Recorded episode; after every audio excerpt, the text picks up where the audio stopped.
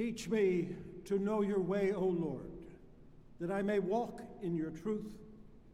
Give me an undivided heart to revere your name. I give thanks to you, O Lord my God, with my whole heart, and I will glorify your name forever. For great is your steadfast love toward me. You have delivered my soul from the depths of Sheol. You, O Lord, are God merciful and gracious, slow to anger, and abounding in steadfast love and faithfulness. Almighty and eternal God, from the beginning you have never been silent, alone, aloof, away from your creation. You have always been our eloquent God, ever speaking a strong and redemptive word to us. In Jesus Christ, your eternal word to us, become flesh like us, you lived among us. In him we hear your final word, your yes to your entire creation. In him also we hear our own Amen, returning to you in thanksgiving and in prayer. As you have invited us, so now inspire us, so that in all we say and do, we echo and repeat the blessing you have already pronounced upon the world in the name of the person of our Lord Jesus Christ.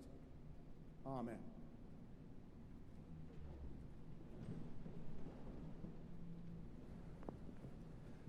Grace and peace to you, and welcome to the First Presbyterian Church in Philadelphia.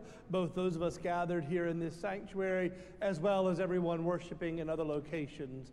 We are glad and grateful to gather together in the name of the Lord. And because it is in Christ's name that we have gathered, that means that our word of welcome is one that is extended with no qualifying adjectives whatsoever attached to it. Christ welcomes all, and so all are welcome here at First Church. We do ask everyone, members and guests alike, if you would kindly sign the friendship pad, which should be on the inside edge of your pew. If you'll sign your name and send it down the pew and back again, we will be able to greet one another by name at the conclusion of worship. And likewise, we would be delighted if everyone would join us for a time of fellowship in Old Buttonwood Hall, air conditioned Old Buttonwood Hall, which is just out this door to my right and down a very short ramp.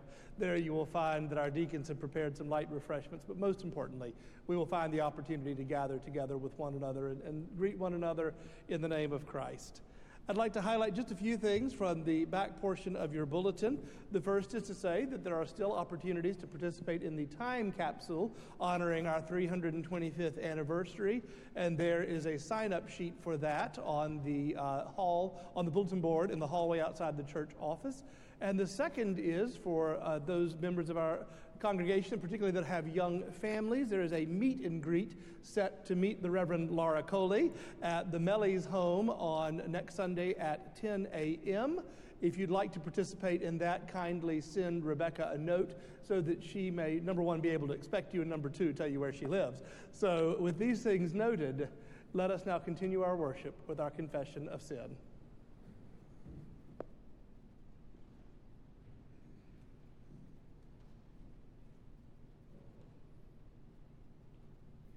In every way, we demonstrate to everyone that we are sinners.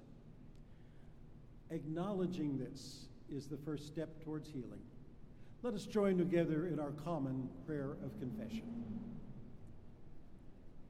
Merciful and gracious God, we confess our sin. Our ways have not been right. Our motives have not been pure. Our hearts have not been grace filled. We have not fulfilled the holy calling to be your people, showing your grace and mercy to the world. We have not shared as we might. We have judged where we should not. We have not loved as you call us. We have focused on ourselves and our desires and not on the needs of others. Forgive us, we pray. Make us ever more mindful that your providence and grace are sufficient for all our living. We pray this in the name of Jesus Christ and for his sake. Let us continue our prayers privately and silently.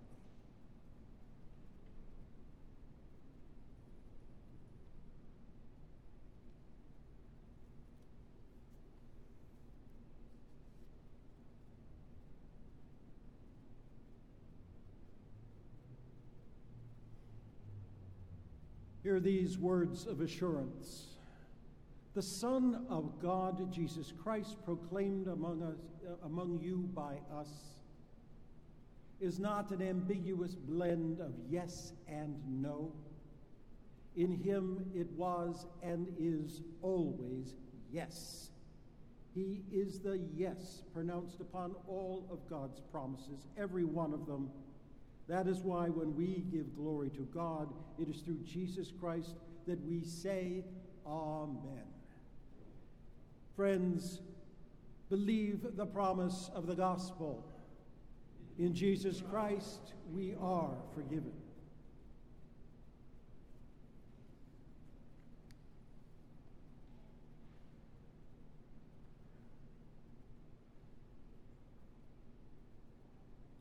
Our epistle lesson for this morning is taken from Paul's letter to the Romans, chapter 8, beginning at verse 12. Listen for the word of God to you.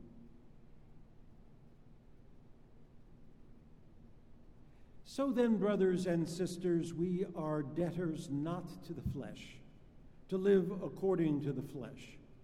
For if you live according to the flesh, you will die. But if by the Spirit you put to death the deeds of the body, you will live. For all who are led by the Spirit of God are children of God. You did not receive a spirit of slavery to fall back into fear, but you have received a spirit of adoption. When we cry, Abba, Father, it is that very spirit bearing witness with our spirits that we are indeed children of God, and if children, then heirs, heirs of God and joint heirs with Christ, if in fact we suffer with him, so that we may be glorified with him. And I consider that the sufferings of this present time are not worth comparing with the glory that is about to be revealed. For the creation waits with longing for the revealing of the children of God. For the creation was subjected to futility, not by its own will, but by the will of the one who subjected it, in hope that the creation itself will be set free from its bondage to decay and will obtain the freedom of the glory of the children of God. We know that the whole creation has been groaning in labor pains until now but not only the creation, but we ourselves who have the first fruits of the Spirit groan inwardly while we wait for adoption, the redemption of our bodies. For in hope we are saved. Now, hope that is seen is not hope. For who hopes for what is already seen? But if we hope for what we do not see, we wait for it with patience. Here ends the first lesson. The gospel lesson is taken from the gospel according to Matthew chapter 13, verses 24 through 30, and then skipping to verse 36 through 43. Now, Jesus put before them another parable. The kingdom of heaven may be compared to someone who has sowed good seed in his field. But while everyone was asleep, an enemy came and sowed weeds among the wheat and then went away. So when the plants came up and bore grain, then the weeds appeared as well. And the slaves of the householder came and said to him, Master, did you not sow good seed? Where then did these weeds come from? He answered, An enemy has done this. The slave said to him, Well, do you want us to go and gather them up? But he replied, No. For in gathering the weeds, you would uproot the wheat along with them. Let them grow together until the harvest. And at harvest time, I will tell the reapers, Collect the weeds first, bind them into bundles to be burned but gather the wheat into my barn. Then he left the crowds and went into the house. And his disciples approached him and said, Explain to us. this parable of the weeds in the field? He answered, The one who sows the good seed is the Son of Man. The field is the world, and the good seed are the children of the kingdom. The weeds are the children of the evil one, and the enemy who sowed them is the devil. The harvest is the end of the age, and the reapers are angels. Just as the weeds are collected and to be burned up in the fire, so it will be at the end of the age. The Son of Man will send his angels, and they will collect out of his kingdom all causes of sin and all evil do- doers, and they will throw them into the furnace of fire where there will be weeping and gnashing of teeth. But then the righteous will shine like the sun in the kingdom of their Father. Let anyone who has ears to hear listen. Here ends the gospel lesson.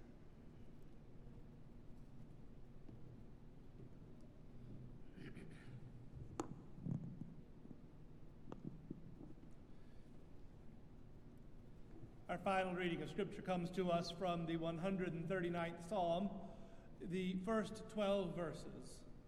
Continue to listen for the Word of God to us this day. O Lord, you have searched me and known me. You know when I sit down and when I rise up. You discern my thoughts from far away. You search out my path and my lying down, and are acquainted with all my ways. Even before a word is on my tongue, O Lord, you know it completely. You hem me in, behind and before, and lay your hand upon me. Such knowledge is too wonderful for me. It is so high that I cannot attain it. Where may I go from your spirit? Or where can I flee from your presence? If I ascend to heaven, you are there. If I make my bed in Sheol, you are there. If I take the wings of the morning and settle at the farthest limits of the sea, even there your hand shall lead me, and your right hand shall hold me fast. If I say, Surely the darkness shall cover me, and night wraps itself around me, even the darkness is not dark to you. The night is as bright as the day, for darkness is as light to you. This is the word of the Lord. Thanks be to God.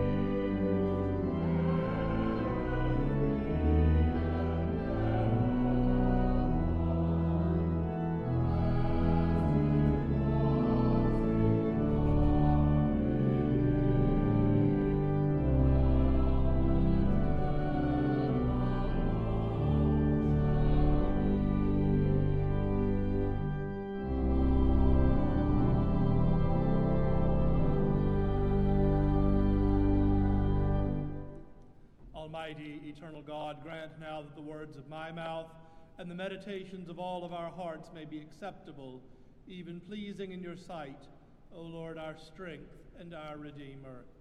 Amen.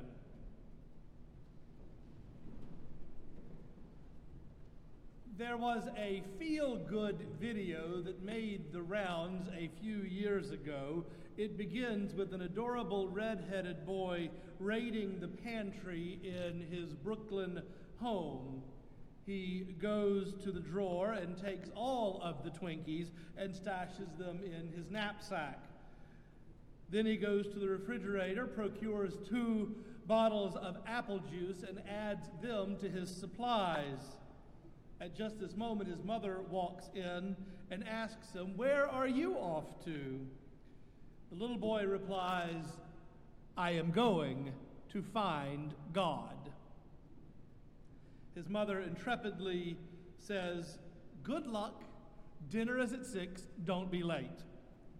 At this point, the video requires either substantial suspension of disbelief or a robust endorsement of free range parenting because then the little boy goes out the front door of his home, proceeds to the subway, which he takes into the city, before then walking by himself unsupervised to what appears to be Central Park. The camera then turns its gaze to a park bench where a somewhat ragged but otherwise well groomed middle aged woman is sitting behind a large shopping bag with another one beside her. Her sweatshirt is torn but clean, and her clothes are worn. She eyes the little boy with a mix of wariness and not quite suspicion. Then the little boy sitting at the other end of the bench reaches into his bag and takes out the first pack of Twinkies. He opens it, and just as he is about to put the cake into his mouth, he stops and turns to the woman on the other end of the bench and offers her the other cake from the pack. She breaks into a beatific smile as they share their sweets on the park bench. When they have finished, he takes out the apple juice and hands one bottle to her before opening his own. They tap bottles with one another, toasting each other, and again she breaks into a broad smile.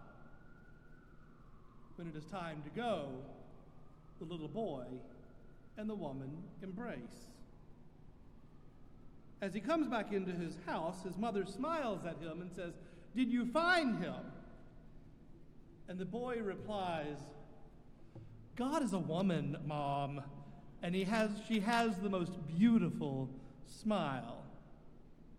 The scene then flips to the woman. She is walking down the sidewalk carrying her heavy bags, and she is beaming. She sits down next to an elderly woman on the curb, and the other woman asks, Why are you in such a good mood? And the smiling woman replies, I just ate Twinkies in the park with God. He's much younger than I expected. Where does this story get the shine of good news to it? What exactly about it is it that warms our hearts and in some way causes us to pause and think good thoughts? I am going to hazard a guess that it affirms something about humanity that we want to believe is true. At a fairly basic level, we want to know that people are honest. And we want the folks who are across from us, whether that be on a park bench or across a boardroom table, to be good. One of the great affirmations of humanity that we find in Scripture is the phrase we read this morning that we are fearfully and wonderfully made. You and I have the potential for great kindness and generosity. There are in you and in me fertile places for the seeds of kindness and generosity to take root.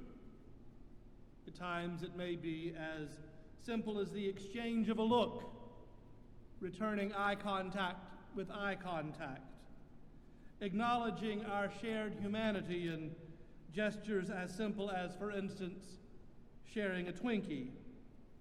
There are myriad ways that we can spread the seeds kindness and find in ourselves the fruits that grow from such good seeds. I wonder if that is what Jesus meant when he preached about the good seeds being flung out into the world, reminding us that all that is good, all that is kind and generous proceed from the gracious abundance of God. I read these words of Scripture and I am reminded of the poetic words of Richard Wilbur that the world's fullness is not made, but found. Life hungers to abound and pour out its plenty for such as you and such as me. Perhaps that is the root of Pope Francis's admonition to generosity. You may recall his teaching on giving to those who beg. In 2017, in an interview with the magazine Scarp de' tenis, which means tennis shoes, a monthly for and about the homeless and marginalized, the Pope said that giving to someone in need is always right. But what, the article asks, if someone uses the money for, say, a glass of wine? A perfectly Milanese question. His answer if a glass of wine is the only happiness he has in life, that's okay. Ask yourself, what do you do on the slide? What happiness do you seek in secret? Another way to look at it, the Pope said, is to recognize how you are the luckier one with a home, with a spouse and children. And then ask why your responsibility to help should be pushed off onto someone else. Then he posed a greater challenge. He said that the way of giving is as important as the gift. You should not simply drop a bill into a cup and walk away. You must stop. Look the other person in the eyes.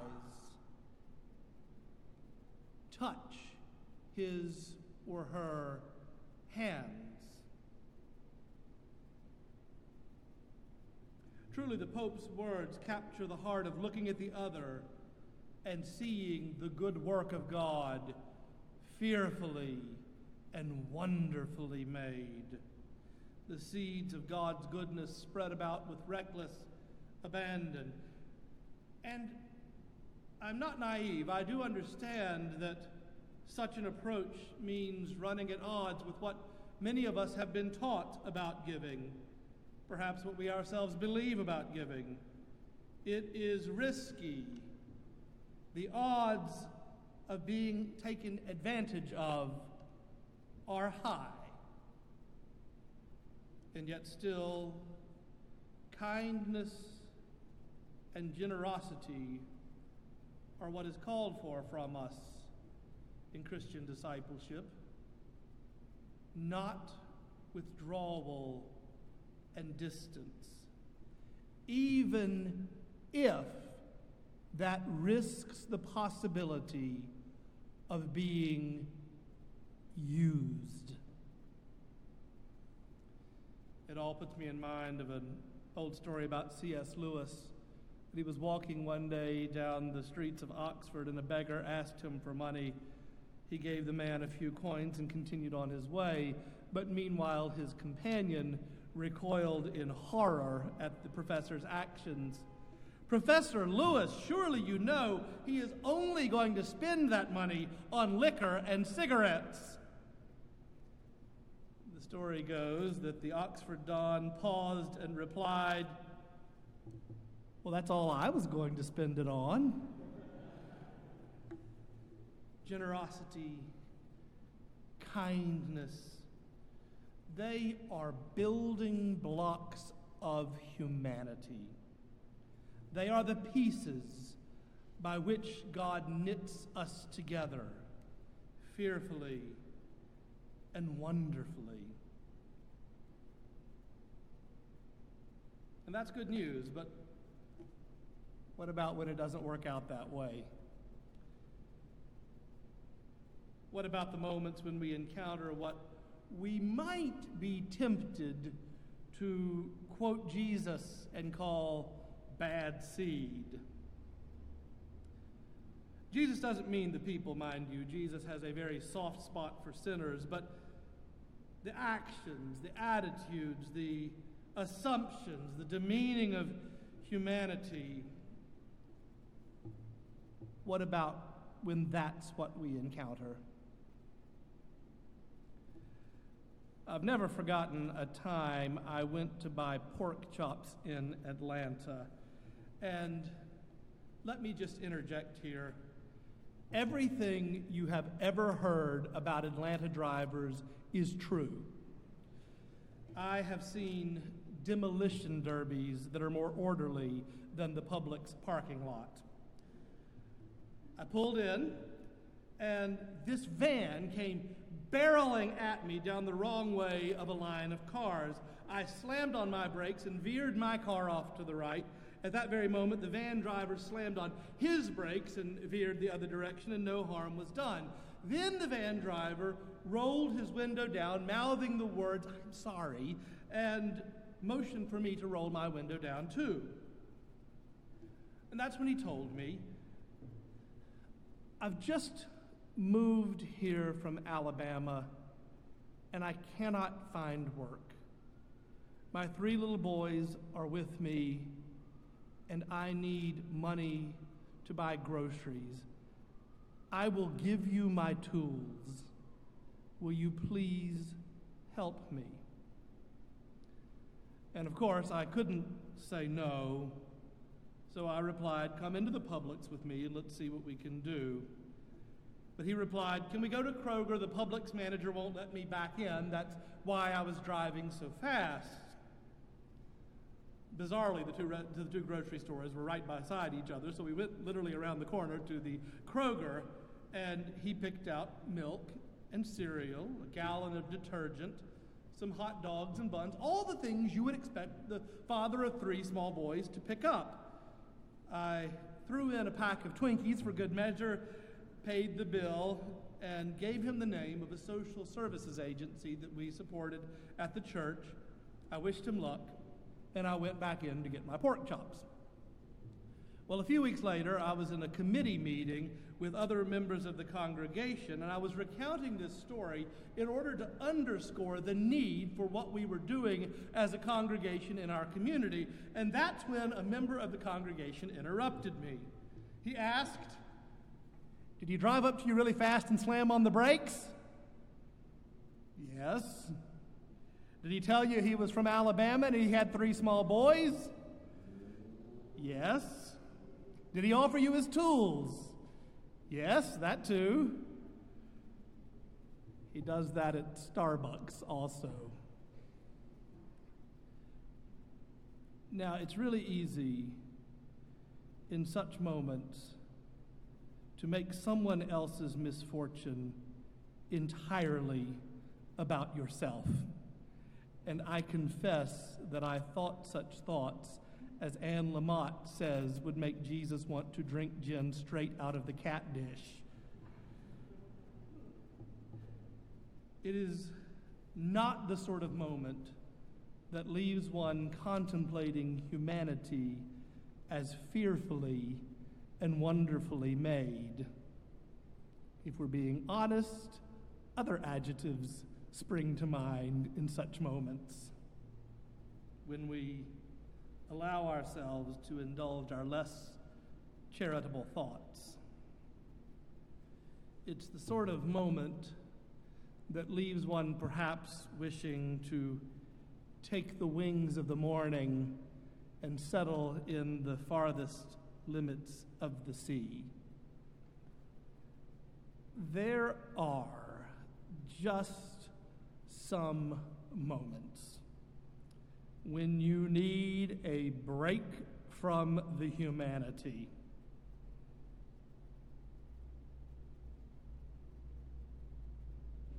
But a break from humanity also means a break from God. Do you know what the wings of the morning are? They are the first rays of sunlight that bounce off the clouds as the sun is rising, heralding a new day. The ancient Israelites may not have had our technology, but they had poetry and metaphor to match anyone. And they knew nothing can fly further and faster than light. So to take the wings of the morning is a metaphor for getting the heck out of Dodge.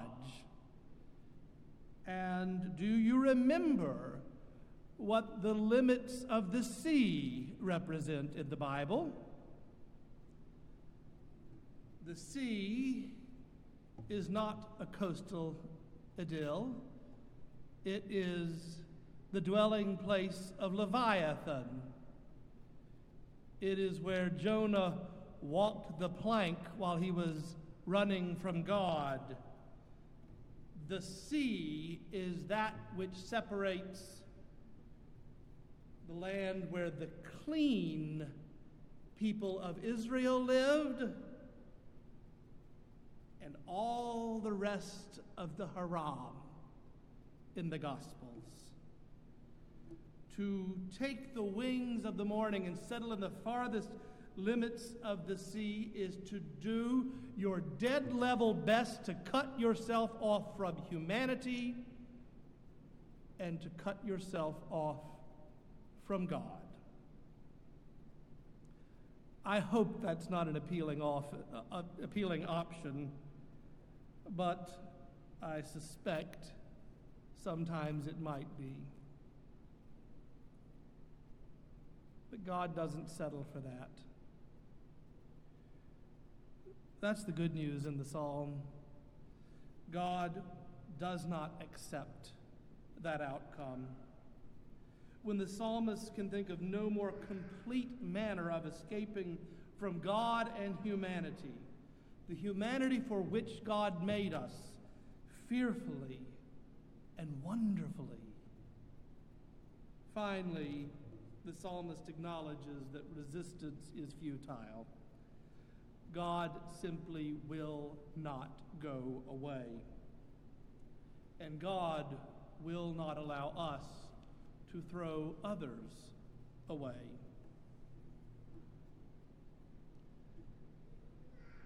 Wheat and tares together sown, good seeds and bad seeds, good deeds and bad deeds.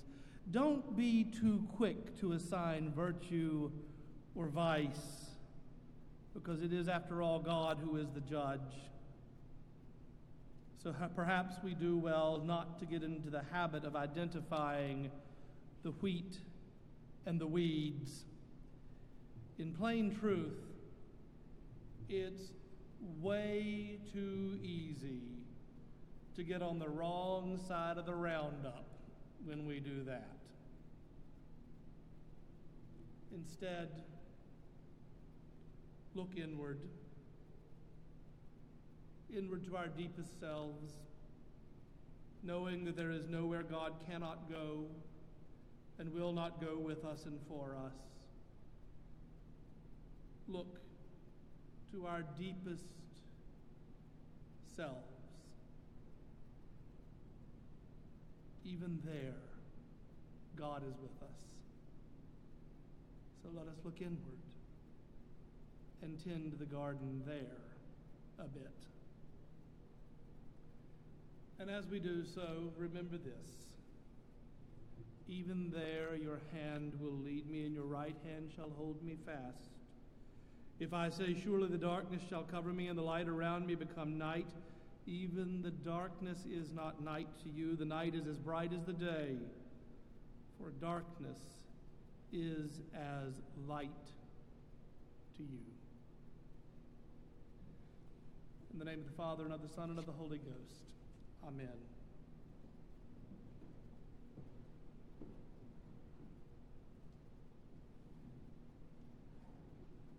We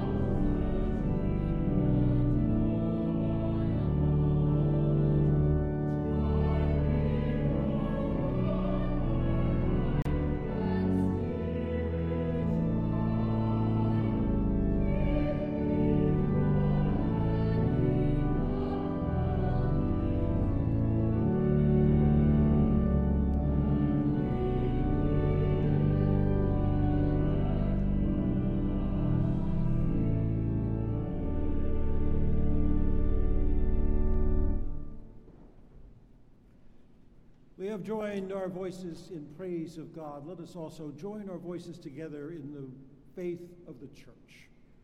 People of the good news, what do you believe? I believe in God the Father Almighty, maker of heaven and earth, and in Jesus Christ, God's only Son, our Lord, who was conceived by the Holy Ghost, born of the Virgin Mary, suffered under Pontius Pilate was crucified, dead, and buried. He descended into hell. The third day he rose again from the dead. He ascended into heaven and sitteth on the right hand of God the Father Almighty. From thence he shall come to judge the quick and the dead. I believe in the Holy Ghost, the holy Catholic Church, the communion of saints, the forgiveness of sins, the resurrection of the body, and the life everlasting. Amen.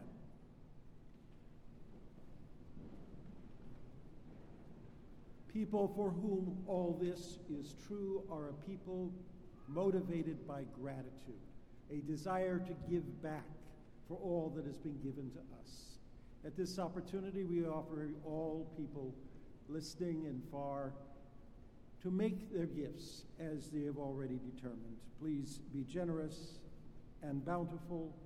You may bring your offering forward here to the plates or leave them in the baskets at the back after the service. You may also give online. Information is available for this on our website. Let us worship God with our gifts.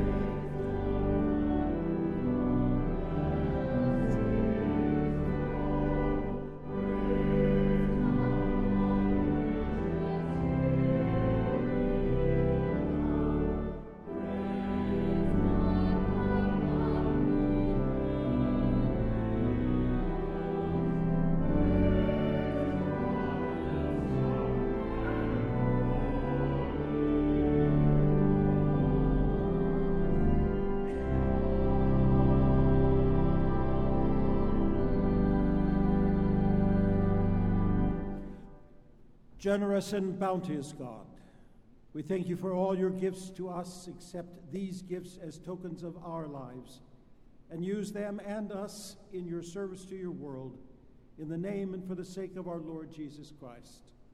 Amen.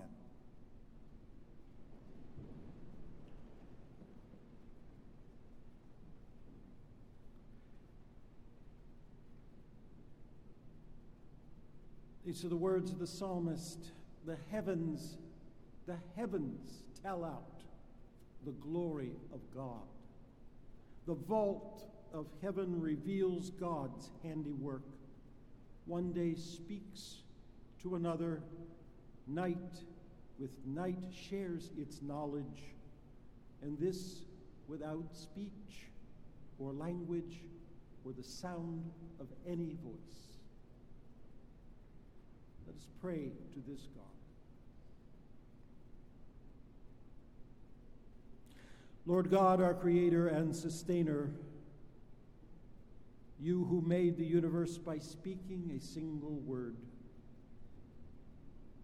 and who made us alone of all your creature, creatures to be speakers, readers, writers, ambassadors, heralds of good news to all humanity, and a voice for all of mute creation. You know the strange silence which unnaturally surrounds our lives. Illness quiets our cheerfulness. Sorrow mutes our joy. Fear silences our protest. Ignorance silences our ability to teach. Oppression intimidates our outrage. Injustice renders us speechless. Merciful God, whoever calls to us in Holy Spirit to take the harder road to freedom, break through our silence by the power of your life giving word, and restore to us our human power of speech, so that our prayers, our songs, our witness may be heard, and our cries of protest and objection, and our words of compassion and assurance may also be heard. This day we pray, as always, for the sick. We pray for the grieving. We pray for the angry and the abused. We pray for the neglected and the lonely. We pray for the victims of accident, vice, violence, oppression, famine, and war. We pray for those who have found the courage and love to speak out. We pray for the teachers of wisdom and truth. We pray for the prophets of righteousness. We pray for the proclaimers of good news. We pray for the bearers of glad tidings to all who mourn. We pray for all who have been punished for speaking the truth, for defending the weak, or for protesting injustice. We thank you for all those who have gone before us, pointing us in the way we need to go. We pray for those who are departed from us, yet still present to us. We pray for those who here in our nation have, by their sermons, by their songs, by their inspiration, have kept us going. We praise before you, especially this day, Tony, who spanned generations with a cheerfulness and a joy and a zest for life that all could recognize and smile with. We thank you that he too was inspired to crusade for justice. May we all take our inspiration from such examples as this. O powerful, active, eloquent God, Even as your word does not go forth without action or return to you empty, so too guard us in all our words against the impotence of mere chatter. Convict us by our own speeches, so that all our words and prayers are followed by deeds of love and justice. May your will be shown as well in how we conduct our lives. We ask all these things in the name of the one who was and who still is your final word to us in life and in death, Jesus Christ our Lord, who taught us to pray when he said these words Our Father, who art in heaven, hallowed be thy name. Thy kingdom come, thy will be done, on earth as it is in heaven. Give us this day our daily bread, and forgive us our debts, as we forgive our debtors. And lead us not into temptation, but deliver us from evil. For thine is the kingdom, and the power, and the glory forever. Amen.